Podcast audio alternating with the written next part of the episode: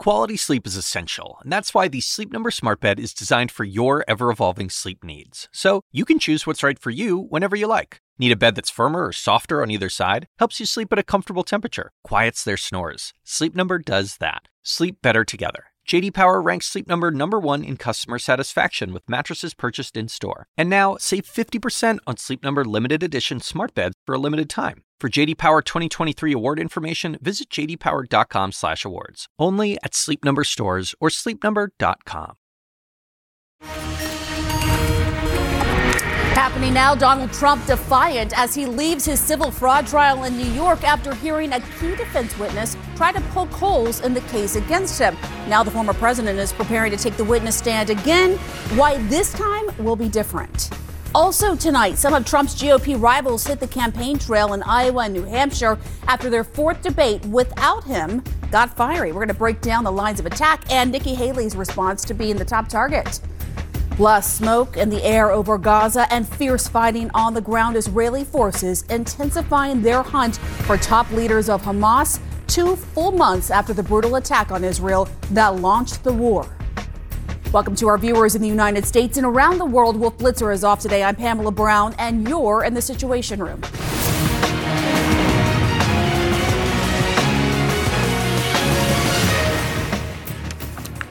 And we begin this hour with Donald Trump's return to his high stakes New York civil fraud trial. The former president spending a full day in the courtroom as an accounting expert testified for the defense. Let's bring in CNN Chief Legal Affairs Correspondent Paula Reed. Paula, how is uh, Trump's team making its case here? There's so much on the line right now for the former president. This case strikes at the heart of his identity as a businessman and threatens his ability to even do business in the state of New York. Now, the judge has already found him liable for fraud, for inflating the values of his properties. Now they're focused mostly on penalties and a few other charges.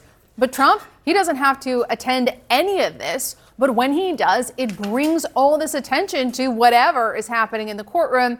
And today, a NYU professor, an accounting professor, testified in support of the defense. And he testified that people can come up with different values for the same properties and that banks were not relying on Trump's property valuations when they lent him money. So this witness is, is really especially helpful for the defense. And this is going to be the last defense witness before Trump is expected to take the stand again on Monday. And you're also following this major development in Trump's push to dismiss the federal January 6 case against him, right? So tell us about the developments today on that. Yeah, in New York, we're talking about a civil case. What's on the line is significant. It's money, it's his business, but something far more significant coming down the pipeline here in D.C. in March. He faces the first of two federal criminal trials. So today, he appealed a decision by the judge overseeing that case who found that you're not immune from prosecution just because you were president on January 6th. Now, presidential immunity is certainly an important question, but the real issue here is delay. And the former president's lawyers are hoping uh, that this can get the case put on hold while this larger question, which could even go to the Supreme Court, is being litigated. All right, thanks so much. Paula Reed, stick around. We have more to discuss with our legal and political analysts. So, Elliot, I want to first go to you for just the context here because you have Trump's attorneys arguing, quote, a stay is mandatory and automatic. Are they right? How likely is a pause in this case? Uh, you sort of have to pause a case uh, on appeal, particularly where you're talking about the rights of the of the party to go to trial. Here's the thing: if you were to appeal the case uh, and not stay it. He could go to trial in a criminal trial that a future court could say should have never happened in the first place. So it's very common to pause the lower one while the appeal plays out. Now, look, it, it appears that the appeals court wants to move very quickly. I would mm-hmm. think they would have an interest too, because I think they read the same newspapers we do. They know there's an election coming, they know the stakes, and I would think they would try to move the case along. All right. So, Gloria, on that, you know, if you look at just the polling itself, it, it doesn't seem like the indictments to date have hurt Trump politically, no, right? So, so it begs the question, uh, you know, why is he trying so hard to delay the trial? Politically, why? Well, first of all, he doesn't want to be on trial during the campaign because what if he's convicted? What if he's convicted of a felony? We've had some polls that show us that people could change their minds if the person who's running for president is, is a convicted felon. So I don't think he wants that. But the whole notion is they want to delay it until after the election because he figures, well, If he wins the presidency, he can fire Jack Smith and he can get rid of these cases once and for all. So there's, you know, there's a reason to wanting to delay this if you think you're going to be the next president.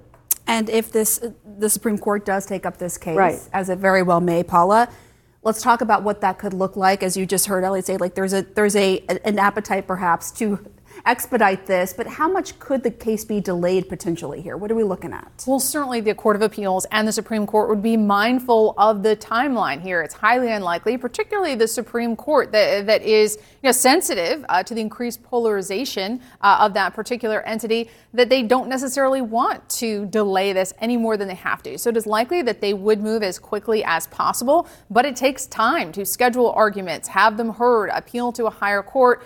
I think that this could potentially be delayed months, but it's interesting the judge overseeing this, Judge Tanya Chutkan, she's made it clear she is not moving this case. It will have to be a higher court, and it's rare that you hear a federal judge commit so strongly to a specific date. All right, so let's talk about another case. That would be the New York civil fraud trial. Uh, Trump showed up today. He didn't have to show up. He is expected to take the stand again. But, Elliot, as you know, this time is different. There's a gag order in place. His attorney has come out to say he's still going to take that stand despite her advice not to testify because of that gag order. What risk is he taking with this? Uh, look, anytime a defendant, a party, not even a defendant, takes a stand, they run the risk of stepping in it and getting themselves in trouble. Number one, he could contradict prior statements that he's made. Number two, he could just say something in response to a question that he's not prepared for that, that has huge consequences for him. There are $250 million on the line potentially, um, the loss of his business. And so uh, making a mistake on the stand could be particularly bad. Also, there's still the question you, you referenced, uh, Pam, the, the gag order there's still the risk of the president of the former president going out and saying something that oversteps the bounds of what he's allowed to say, and he could get himself in trouble there. So he is. It's very fraught uh, with peril. But look, they have already found, the court has found that there was fraud. This is the best shot he's got. And so he sort of has to take the stand here, roll the dice, and see what happens. He's certainly been taking advantage yeah. of the media attention when he walks outside of the courthouse, right? Oh, Speaking to reporters. campaign rally. Exactly. I mean, that right. that's really how he is using these appearances, right? As a campaign rally to get his messaging out. And he has repeated a, a very uh, familiar message. Let's listen to what he said today.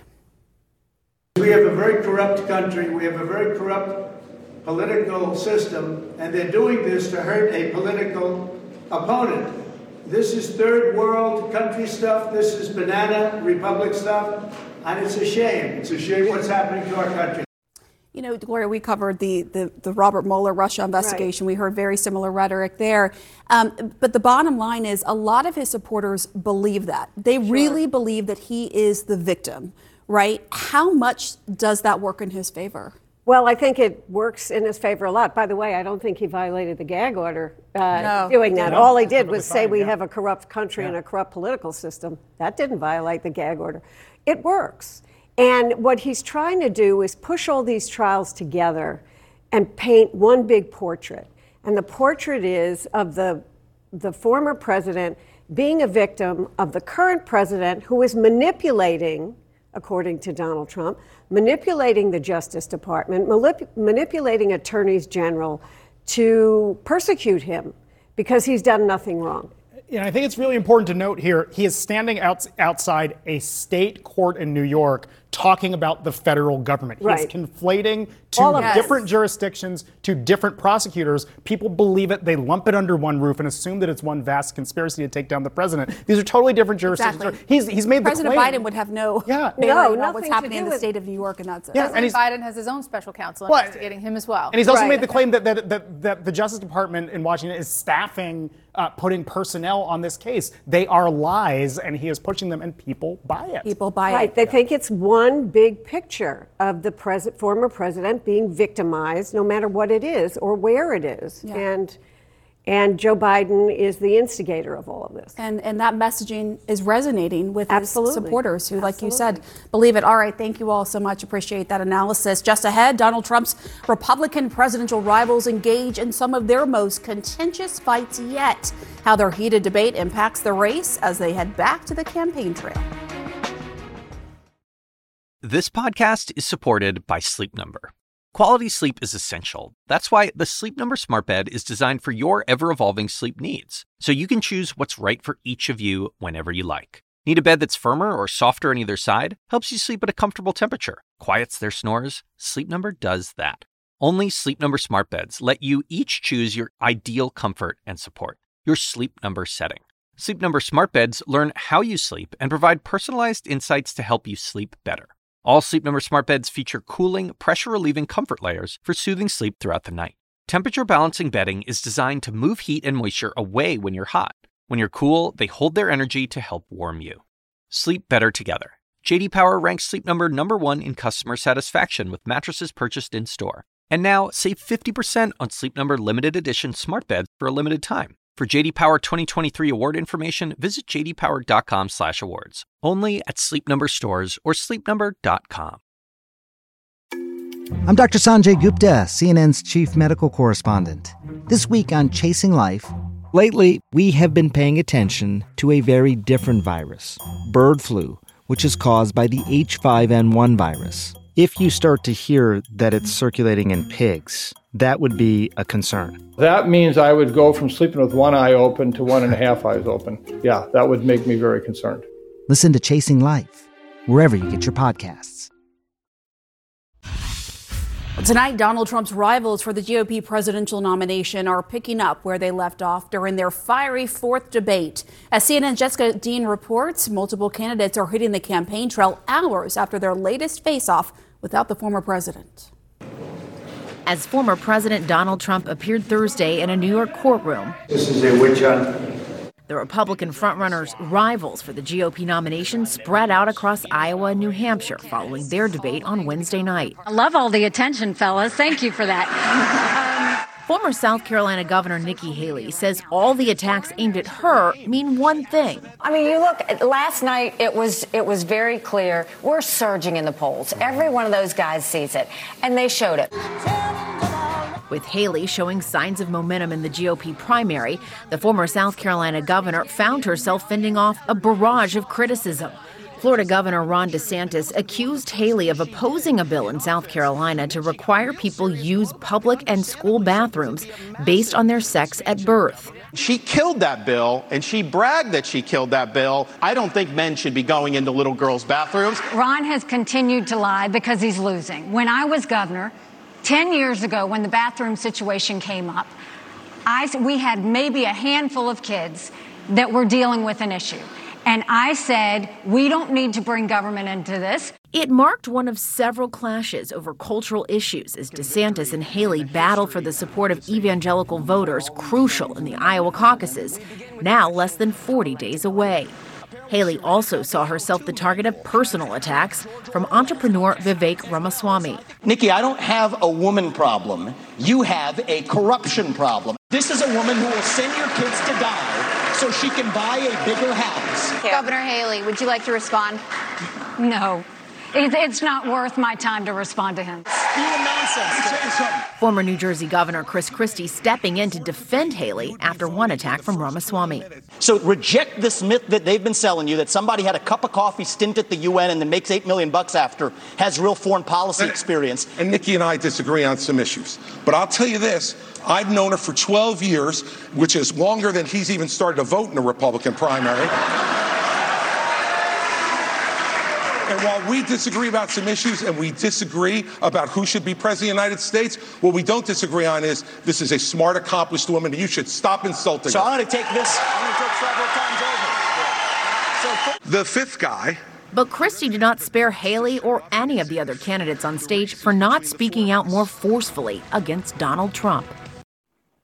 It was announced today CNN will be hosting two GOP debates in the lead up to the first two contests in this primary. So on January 10th, uh, that will happen at Drake University in Iowa, just days before the caucuses there. And then on January 21st at St. Anselm in New Hampshire, just days before the New Hampshire primary. And Pamela, for these debates, uh, candidates must get 10%, at least 10% in three qualifying polls, either national polls or those state polls in the state in which uh, they will be running and be holding those debates. And so far, former President Donald Trump, uh, Florida Governor Ron DeSantis, and former South Carolina Governor Nikki Haley uh, have hit those 10% marks in three different polls. Pam. All right, Jessica Dean, thanks so much. Let's bring in our political experts now to digest all of this. So, Jamie Gangel, I'm going to go to you first. Um, you know, the majority of the candidates once again avoided taking on Donald Trump. And Chris Christie, for his part, blasted them for that. Let's take a listen to what he said. The fifth guy, who doesn't have the guts to show up and stand here, he's the one who, as you just put it, is way ahead in the polls. And yet, I've got these three guys who are all seemingly to compete um, with, you know, Voldemort, he who shall not be named. They don't want to talk about it. And as Christie also pointed out, Trump has no problem attacking them. Right. Look, attacking is Donald Trump's superpower. He's always done it, it works for him. And, and let's face it, if you look at the numbers, it's working. Chris Christie says he doesn't have the guts to show up. Other times he's called him a coward. But Trump is going to stay away because it will raise the level of these other candidates. He's just too far ahead not to do it, and he's always going to attack them. Yeah, and, and what about them not attacking, besides Christie, of course, not going after Trump? Look, it's still, Jared Kushner, remember, once said that uh, Donald Trump had hijacked the Republican Party. He's right. They did. And, and Ron DeSantis knows that, and Nikki Haley knows that, and they want, they're hoping, despite what happens with the polls, they keep hoping that if they don't go after Trump, maybe some of those voters will go with him. Let's talk about Nikki Haley because, in what could be the clearest sign of her rise, uh, she was the center of attention last night, right? And not just from Vivek Ramaswamy, who clearly has a thing, obsession. Um, you know, and, and she noted that, you know, she is the one, according to the polls, who could actually beat President Biden um, the most compared to the other candidates. How concerned should Democrats be? Well, I think to what Jamie just said, I would be more concerned if uh, Trump wasn't 40 points ahead of the field in most national polls and in even some of these state polls. I think it'll be interesting to see, though. I mean, one of the things um, with Nikki Haley, I mean, she held her own beautifully. She got she used her time well. It'll be interesting to see how she does in Iowa and sort of slingshot into South Carolina. And can she keep that momentum going? I'll tell you, as a Democrat, though, I, I thought last night was a great night for Democrats. I wish every general election voter was watching because the chaos in general on the stage and people actually booing when Chris Christie was trying to tell the truth about Donald Trump, that speaks volumes to where the core of the Republican Party is. This is your party. Well, look, I, I watched last night. Haley had a good night. I thought Chris Christie had a superb night. I mean, his smackdown of Ramaswamy, uh, you know, his going after uh, DeSantis for not answering the questions directly, his calling out the fact that they need to go after Trump. Uh, he, he scored there too. He was just on target last night. Uh, and I said, I think Haley did well as well. But, uh, but they need to take on Donald Trump. They all know that. I mean, I run for office many times, and I was always in the lead. I expected my opponents to attack me. They need to tear me down. They need to tear down Trump. They're not doing it. You know, that's been the, but that's been the common wisdom, and I'm just not so sure. I mean, look at the way Nikki Haley has done this. She has been critical of him without saying his name, as Christie pointed out. But she's also the only one who's actually she's now making some gains in the in the polls. And the way that DeSantis has been doing it is not working, and it hasn't really been working um, for Chris Christie, a little bit in New Hampshire. But I'm just not sure. I mean, having gone up against Donald Trump in 2016, I can tell you it is very hard to just do the direct attacks, yeah. particularly given you know that he uses every well, moment to. I hope it works for Haley, but but she's still down you know major du- double digits. Yeah. So I, again, I I've done a lot of campaigns, and I found you have to take people on frontally and directly. Uh, maybe it's different with Trump, but what they're doing right now simply isn't working, even though I, I, desperately hope that either Haley or Christie can break through the pack. Well, and it's interesting because Donald Trump kind of gave them an opening uh, with his comment about being a dictator for one day, right? Um, and we've gotten some reaction from Republicans on the Hill and so forth uh, to that comment. Here's what the House Foreign Affairs Chairman Mike McCaul had to say. It's entertainment. And, you know, you, we've been around uh, him long enough. It's entertaining. I think he's he is an executive that does make decisions and gets things done. I mean, I think the comparison. Um, I mean, I don't think you'd see the world on fire the way it is if he were in the White House. I, I think he projected strength. But the bottom line is, Jamie, is that Trump has shown his authoritarian tendencies time and time again. Look, it, it, this is exactly why it's Donald Trump's party, because that's the way they stay in power, that's the way they make money, or they're scared of him. But look, publicly, yes, that's exactly what they're saying. But privately, each and every one of them knows two words January 6th. That is a day he tried to overthrow an election. He tried to seize power. Why not think he'll do it again? Right, and that's that's sort of the, the follow up question: is should this really be downplayed as just entertainment? He's just joking. We've seen Take the him at his word. Take him at his word. All right. On that note, thank you all very much. Appreciate it. Coming up, new information about shots fired in front of a synagogue in upstate New York. Plus, we'll have an update from the war zone in the Middle East as Israel is claiming new success in taking down members of Hamas.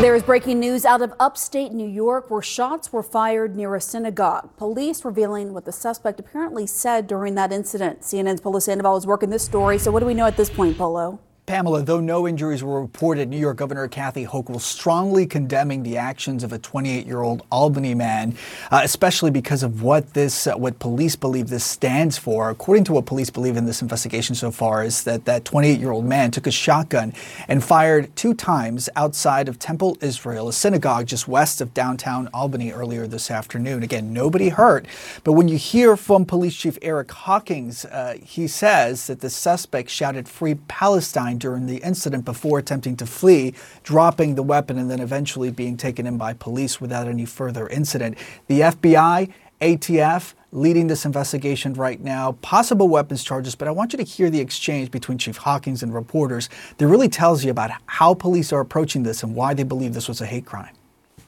Did he say anything about the Jewish faith or about Israel or about anything that would be like a hate crime? We, we, we were told by uh, responding officers that he made a comment, uh, free Palestine. Is that the reason uh, the FBI is involved in this situation? Yes, that is, that is part of the reason, yes. So is it being investigated as a, as a hate crime? Yes. And with tonight being the first night of Hanukkah, Governor Hochul ordering an increase in patrols at Jewish centers throughout the state, certainly at synagogues as well, in light of the recent rise in anti Semitic attacks that we've witnessed since October 7th. Pamela. All right, Polo Sandoval, thank you so much. And now to the Middle East and Israel's war against Hamas, exactly two months after the attack on October 7th. We have some disturbing new images from the war zone just into CNN. CNN's Jeremy Diamond is right on the scene there in Sderot, Israel, near Gaza. Uh, Jeremy, some viewers may find these images upsetting. We do want to warn our viewers. Tell us what we know and don't know about them. Well, Pamela, these images show the mass detention of dozens of Palestinian men by the Israeli military in the Gaza Strip. We don't know exactly when and where these images were taken, but some of them were geolocated by our team uh, at inside the town of Beit Lahia uh, in the northern part of the Gaza Strip. And while we don't know whether some of these men may be Hamas fighters, we know that all of them are not. And that's because some of these men have already been identified by their relatives, some of whom spoke with CNN. Uh, among them includes at least one journalist, a correspondent uh, for Al Arabiya Al Jadid. Uh, who was identified by his employer, uh, and they say uh, that he and several members of his family uh, were detained. Uh, you can see these men in these images. They are blindfolded, they have been stripped down to their underwear, and they are in some cases lying in the streets. Some of them have been taken then to cargo beds in the backs of military trucks. Um, one of the relatives of one of these men said that he had simply followed orders to emerge from his house and then he was detained CNN has reached out to the Israeli military for comment. They have not responded, but Daniel Hagari, an IDF spokesman, did say that the IDF investigates and checks who has ties to Hamas and who does not. So, two months into this fighting, Jeremy, we should note it is two months in. What is Israel saying about its progress in this war? Well, the Israeli military says that it has uh, killed several senior Hamas commanders. They showed an image of 11 um, senior members of Hamas's Northern Brigade in a tunnel, and they say that five of those 11 uh, have been killed uh, in strikes, at least some of them killed in a strike on a tunnel infrastructure near the Indonesian hospital in Gaza. They also said that two other senior Hamas members were killed in a strike on Hamas's intelligence center. Uh, the Israeli military right now is focused very much much on the southern part of the Gaza Strip. We know that Israeli tanks, armor personnel carriers, and infantry are in the city of Khan Yunis. And behind me right now, you can still hear heavy bombardment and shelling uh, of parts of northern Gaza as well. So the fighting very much continuing in all parts of Gaza. All right, Jeremy Diamond in Sderot, Israel, thank you so much. And as the war enters a third month, the United Nations is warning of alarming levels of hunger in Gaza. CNN's Ben Wedeman has more on the humanitarian crisis. Oh. Isra was born the day the truce went into effect, seemingly so long ago. She lives with her parents and brother in a makeshift shelter in Deir el Belah. It lacks the basics of life, for the cold, for the winter, says her mother, also named Isra. This young family is part of the 1.9 million people, 85% of Gaza's population, that has been displaced. Displaced, but still in danger. Smoke rises over Rafah, where so many fled to. Wednesday afternoon, this house in Rafah's refugee camp was bombed. Inevitably, in such a crowded place, children were among the dead. There's no safe place in Gaza, says Iyad al Hubbi. Any place can be hit. The Palestinian Health Ministry says more than 20 people were killed in the strike, including 17 members from the same extended family. They told them the South was safe. They came here, the safe place, and they were all killed, says Bassam al Hubbi. Death now stalks every corner of this land.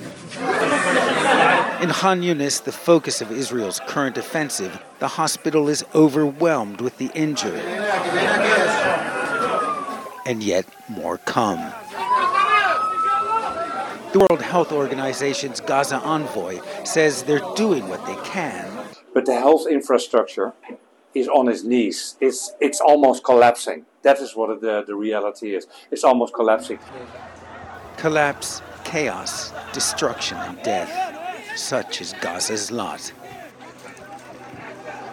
Also collapsing are the UN's relief efforts in southern Gaza. Today, the UN Emergency Relief Coordinator Martin Griffiths said that because of the disruption caused by the war, the program has become erratic, undependable, and in his words, it's frankly unsustainable. Pamela? All right, Ben Wedeman. Thank you for that. And let's get more on all of this with Representative Alyssa Slotkin, a Democrat who serves on the House Armed Services Committee. Congressman, thank you for your time. Um, I first want to go to, to these men in Gaza who were detained and stripped down in their underwear. You heard our Jeremy Diamond talk about that. CNN spoke to family members who say that some of them are actually civilians. What is your assessment of these pictures? Does this raise concerns to you that Israel isn't doing enough to discern between militants and civilians? Yeah, I'm just seeing these pictures for the first time, and, and obviously they're striking. Um, we're not used to seeing that. You know, people lined up um, without uh, hardly any clothes on. I'm trying to remember a time, just as someone who's a former CIA officer and Pentagon official who worked, you know, uh, three tours in Iraq alongside the military, when when that practice was used. I'm, I'm having a hard time coming up with one, and and I think it's it's part of this bigger conversation of how do you determine the difference between a civilian and a militant in an extremely crowded place. The United States had to deal with the same question, right? When we were in places like Ramadi and Fallujah in Afghanistan, it's one of the most difficult things to do, um, and therefore requires extreme care on, you know, the part of the military that's that's launching these operations. And I think mm-hmm. you're seeing that come out now here in the United States. This real debate about the, the, the, types of tactics that are being used and whether a tactical victory actually equals strategic um, success for for Israel when they're alienating, obviously, so many people going through pain in, in Gaza right now. And, and to add to that, uh, you know, you, you saw those deadly strikes um, in Rafah where civilians were told to flee. You know, Israel is saying it's doing everything it can to limit civilian deaths, but do you think the actions are speaking louder than words here? I mean, I, I think, look, the, the pictures are, are, I mean, extremely difficult to look at and to watch. And I, I think that um, democracies have special responsibilities in war to limit not only, you know, is it not okay to target civilians, but proportionality, right? If you're going after a militant, someone who legitimately organized this kind of horrific attack we saw on October 7th, I, I believe Israel has the right to go after those militants, the leaders, the funders, the organizers. Um, but you have to do such an incredible amount of work to make sure you're not uh, proportionally hitting way more civilians than you are militants, and that the militants you're going after are sort of worth um, the the risk to life that's going on there. So I, I think it's getting much more complicated. Um, it was complicated for the United States. We learned some really hard lessons in Iraq and Afghanistan, and my hope is that the Israeli government will learn those lessons, take them from us, and bring them to a, a change of approach. You mentioned, you know, democracies have responsibilities in war, and the bottom line is the U.S. has provided munitions to the Israeli military, and Amnesty International, there's an investigation by them uh, that showed that two deadly airstrikes in October that killed 43 Gazan civilians in their homes, those U.S. made munitions were used in those strikes. What obligations does the U.S. have to make sure its own weapons aren't killing civilians? Yeah, well, I think this is the conversation that's been going on largely in private between the Biden administration and the Netanyahu government and is now spilling into the public, right? We're starting to see both uh, on the record and on background um, uh, officials from the administration talking about the responsibilities the Israelis have on civilian casualties, on the use of these weapon systems.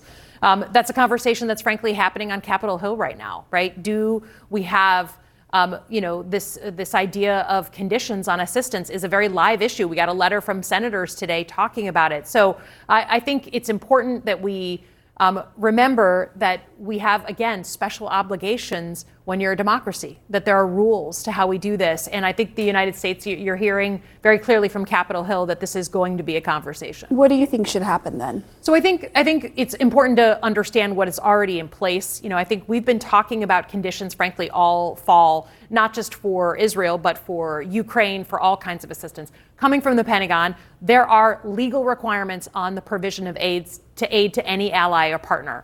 There are end use monitoring requirements. How are they using those weapons, right? And there are rules around that. There are Leahy requirements, so human rights requirements. You can't give uh, weapons to a unit that's had human rights violations. Um, just this fall, uh, there were talk of conditions. Uh, uh, you know, we've got to cut a bunch of IRS agents in order to give Israel any assistance. So that issue of conditioning assistance has been with us, um, and I'm ready to have that conversation. My bigger issue is we're not really moving the ball on any aid right now. We're, we're, negotiations are stuck. So let's have it. Let's move it. We need that assistance for Israel, for Ukraine, for a bunch of places. Um, and it, to me, that's the, the first step is let's actually start negotiating. And then that conversation is going to play out. All right, Democratic Congresswoman Elissa Slotkin, thank you and happy Hanukkah to you. Thank you. Just ahead, a Texas judge is ruling in favor of a woman seeking an emergency abortion. We're going to tell you what that could mean for the state's strict limits on the procedure. The assignment with me, Audie Cornish. So there have been arrests, suspensions, disciplinary hearings. They're shutting down graduation events. At this moment, the part of the protest that are admirable are young people calling attention to atrocities. Michael Roth is the president of Wesleyan University. I would like to make a space for them to do that as long as that space doesn't prevent other people from pursuing their education. Listen to The Assignment with me, Audie Cornish, on your favorite podcast app. A Texas judge has ruled that a woman seeking a court ordered abortion can legally terminate her pregnancy. But the Texas Attorney General is warning that any doctors who perform the procedure could face legal jeopardy. CNN's Ed Lavandera joins us from Dallas. So, Ed, what happens next here? Uh, well, it has uh, really intensified here this afternoon as uh, the attorneys for this woman, 31 year old Kate Cox, say it is unforgivable that this mother, who is 20 weeks pregnant, had to go before a judge today and essentially, quote, beg for an abortion to protect her life and her future fertility.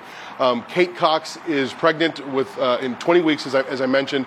Uh, the baby has been diagnosed with a rare genetic uh, condition that essentially is fatal, uh, and that uh, the likelihood of the baby surviving more than a few hours is very unlikely. Uh, during this res- temporary restraining order hearing, the judge granted her the ability to to have an abortion. This is believed to be one of the first cases like it since the U.S. Supreme Court overturned Roe v. Wade last year year, the judge said the idea that Mrs. Cox wants desperately to be a parent and this law might actually cause her to lose the ability is shocking and would be a genuine miscarriage of justice.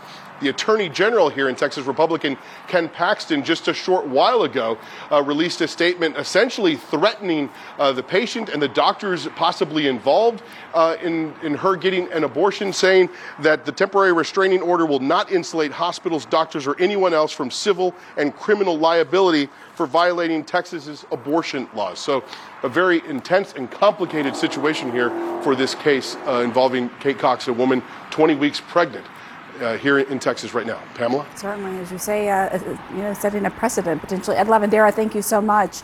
Well, coming up, the Biden administration is delaying a ban on menthol cigarettes. Why some critics say politics are behind this decision. We'll be right back.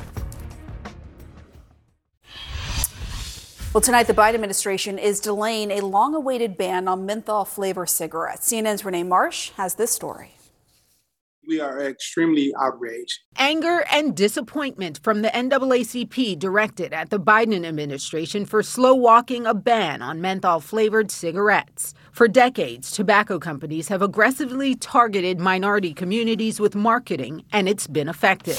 More than 83% of black smokers choose menthols, and black people die at significantly higher rates of smoking related illnesses. If you don't ban menthol flavor, you send a clear message that black lives do not matter it raised a real question. Is this a discriminatory act by this administration to neglect the health concerns of the African American community. But the African American community is divided on the issue.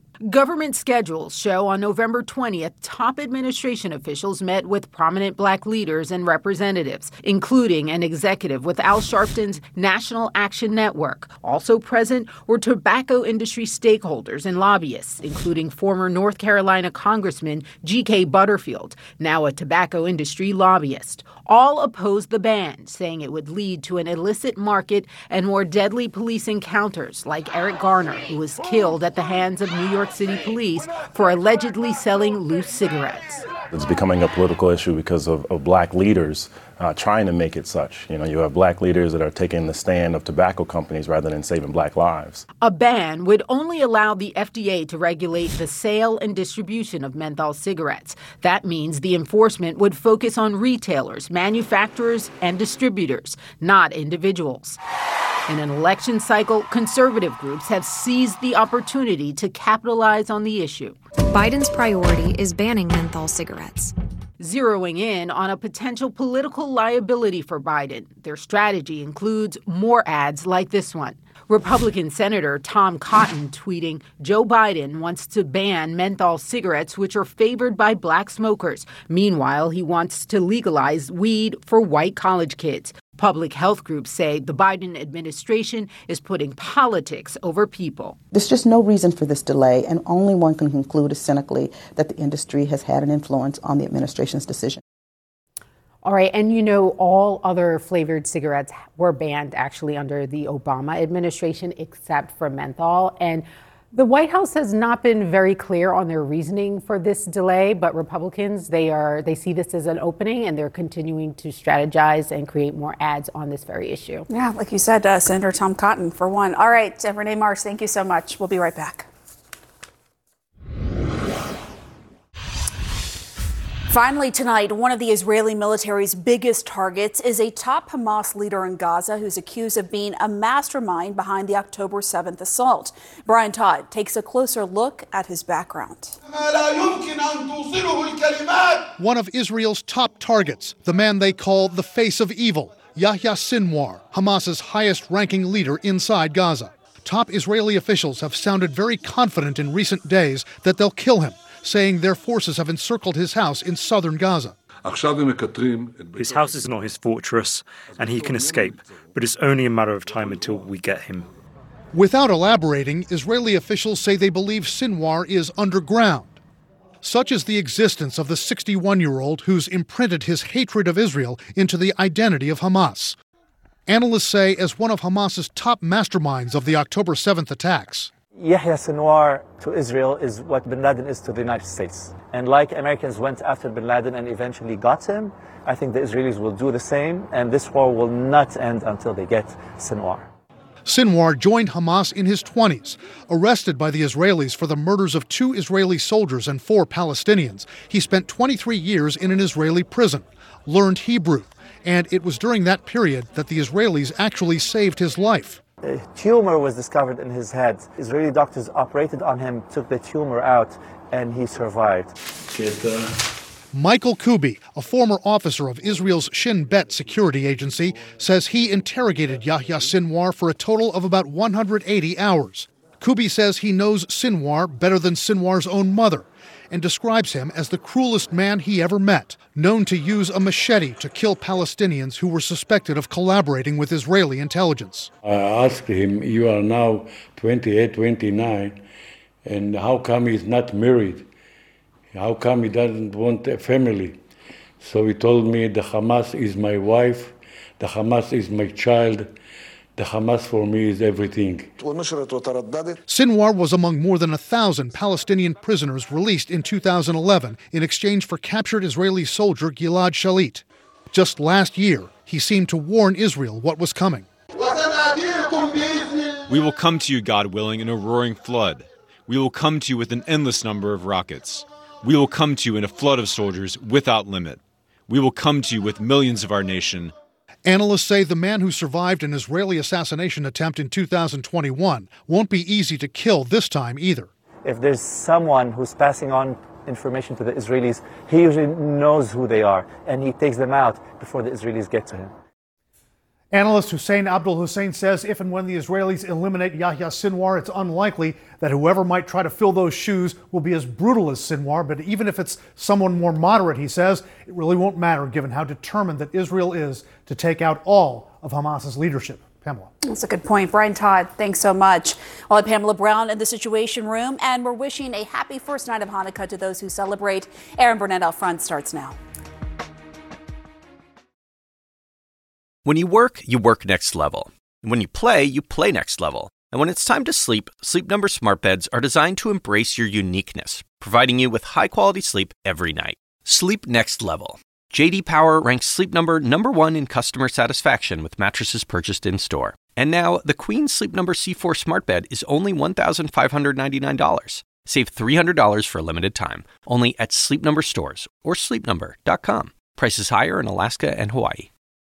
Quality sleep is essential, and that's why the Sleep Number Smart Bed is designed for your ever evolving sleep needs. So you can choose what's right for you whenever you like. Need a bed that's firmer or softer on either side? Helps you sleep at a comfortable temperature, quiets their snores. Sleep Number does that. Sleep better together. JD Power ranks Sleep Number number 1 in customer satisfaction with mattresses purchased in-store. And now, save 50% on Sleep Number limited edition smart beds for a limited time. For JD Power 2023 award information, visit jdpower.com/awards. Only at Sleep Number stores or sleepnumber.com.